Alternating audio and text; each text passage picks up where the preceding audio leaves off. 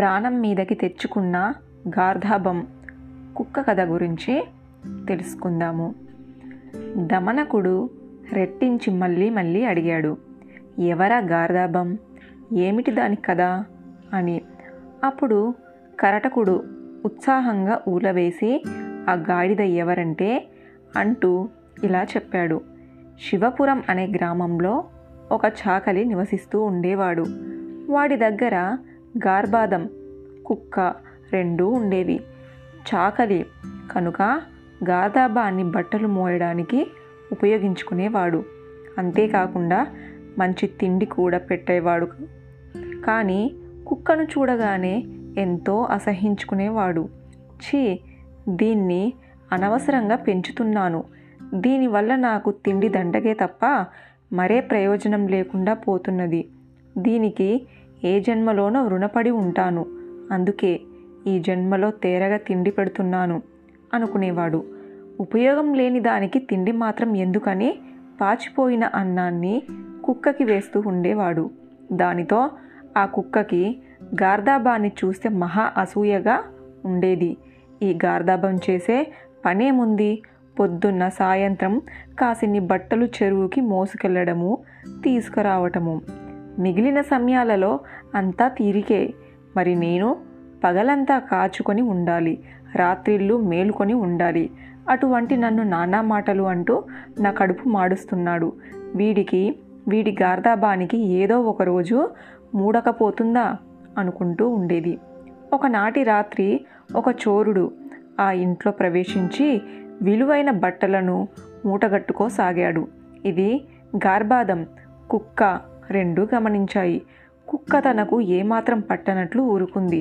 అయ్యో, మన యజమాని సొమ్మును ఎవడో చోరుడు తస్కరించుకుపోతున్నాడు, నీవు మొరగకుండా ఉన్నావేమిటి, త్వరపడు, లేకపోతే వాడు సొమ్ముతో సహా పారిపోతాడు అంది గార్ధాబం.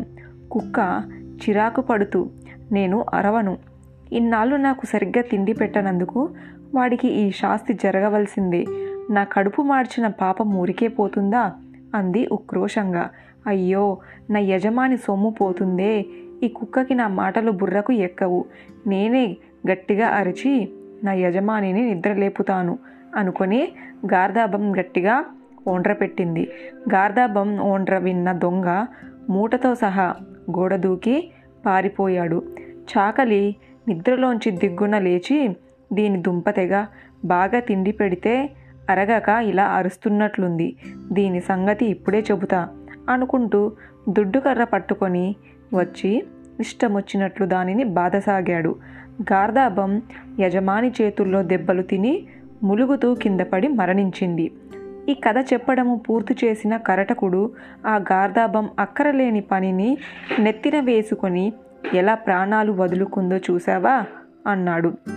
నీవు చెప్పింది నిజమే, కానీ మళ్ళీ మన రాజును చేరటానికి ఇంతకన్నా మంచి అవకాశం దొరుకుతుందంటావా? అంది వచ్చిన అవకాశాన్ని అనవసర భయాలతో చేజార్చుకోవటము నాకు ఇష్టం లేదు. అంతా భయమైతే నీవు ఇక్కడే ఉండు, నేను మన రాజు దగ్గరికి వెళ్ళి విషయాన్ని కదిలి వస్తాను అన్నాడు దమనకుడు. విధిలేక కరటకుడు అతని మాటలకు తలూపాడు. పింగళకుని గుహ వద్దకు చేరుకున్న దమనకుడు వినయంగా చేతులు జోడించి, మహారాజా, నిన్న మీరు మీ సభలో జంతువులతో చెప్పిన విషయాన్ని నేను కూడా విన్నాను. అసలు మీ వంటి వారు ఇటువంటి అల్ప విషయాలకి భయపడటము పూర్వము నగర శబ్దమునకు భయపడిన నక్కవలేనున్నది అన్నాడు దమనకుడు. ఏమీ నగర శబ్దమునకు నక్క భయపడిందా? ఎవరా నక్క, ఏమా కదా అని అడిగాడు పింగళకుడు. ఆ స్టోరీ తర్వాయి భాగంలో తెలుసుకుందాము.